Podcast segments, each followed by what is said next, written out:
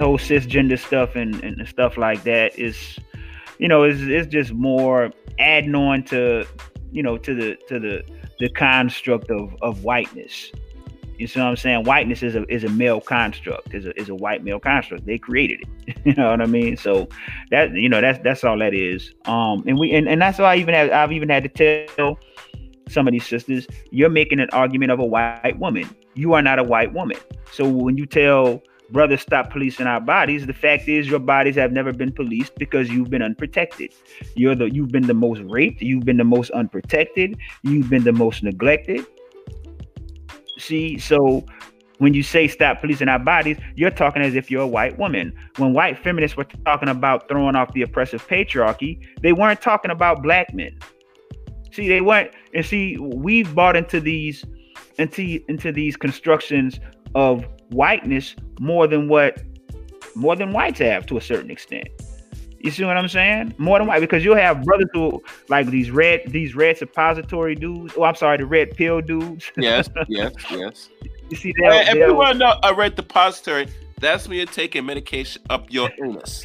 Right. There's a there's a difference between a pill and a suppository. Pills are taken orally. Suppositories are taken anally. but that's another topic. Yep. But you know, and and you know what? I was having a conversation with a brother a little while ago because he called me because uh, he saw one of my posts on Facebook and he wanted me to explain it to him.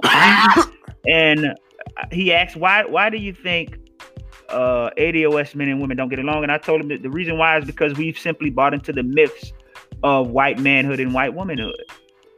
We've bought into these myths. These these are myths. They're not real. It's not really real. Even like when we talk about a man being a provider, a man providing on his own in in, in, in, in uh as an individual in a nuclear family setting, that is a myth because what happens is groups of men, men providing for women is a group phenomenon with the men. As a male group, they provide. So what happens, you have the talented tenth of white males, those same white males who said all men are created equal in the all and men being subjective what mm-hmm. you had is those men created industries. And in order to keep their stranglehold on those industries, they disproportionately employed the lower tier white men so yep. they could dominate the industry, so they could have a stranglehold on the industry. And so that's what allowed white men to operate as providers in a nuclear family setting. But they didn't do that on their own. That was a group thing. Yes. That came down from the from the talented tenth of white males who created those industries. So if we're talking about textiles, if we're talking about uh construction, manu- manufacturing, construction, whatever the industry is, whether we're talking about oil production, you know what I'm saying? Oil refinement, gasoline, kerosene, these different things at that time, a lot of these steel industries, the railroads, that's how it that's how it happened. So, but when sisters say things like black men haven't done this, black men haven't done that, black men aren't providers. See, idealizing this myth that they give you about white manhood. See, they, that's a myth. When when they decide to go into foreign countries and and and and and take these countries down, they're not they're not consulting all white men. Like there's not a meeting but where all white men report to the office, please. Well, all white men report to the office. You know I know. but this is how this is how many of these sisters think. And then it's the same thing with the brothers. We've bought into the myth of white womanhood.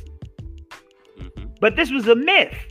The June Cleaver, the June Cleaver archetype of uh, American I- I- idealistic domestication is a myth. The cult of domesticity. And if, if I say the code of domesticity, they won't even know what I'm talking about. But then they'll want to debate me on the family and debate me on feminism and debate me on all these all these other different things when they don't even understand what that is. So that was this. These are myths. And what we've done, we've bought into these myths. And see what happens when you buy into the myth of white manhood and when you buy into the myth of white womanhood, it automatically disqualifies both of you from seeing each other of, of being worthy because your ass black, nigga. Part don't you understand? So when you buy into these white constructs of manhood and womanhood because you're black and you've been systematically kept from manhood and uh, white manhood, you are automatically disqualified from that. So what happens? We see each other automatically as being unworthy. Yes, and it carries That's our behavior in all aspects exactly. in life. That's why exactly. there's so divide between the sexes more because really, truly, even people know the history well that you are not meant to operate as a man and woman in the society, what we call exactly. America. So when we have the complaints and the fingers pointing, which sometimes I participate, is not only a myth but is it's an illusion because in this country you are not supposed to operate as a man and woman. You have to fight to operate your place in this. You had to we we we had to fight to even be seen as human. Yes, and we still not see as humans. And we still not seen as, as human. That's what I was trying to tell him. That's what I would just be trying to tell Cynthia. So so when you so when you say black men aren't doing this and black men haven't done that, white men haven't done it either. That's what I was trying to tell them. they haven't done it either. You see what I'm saying? They're just as beholden to the power structure as we are.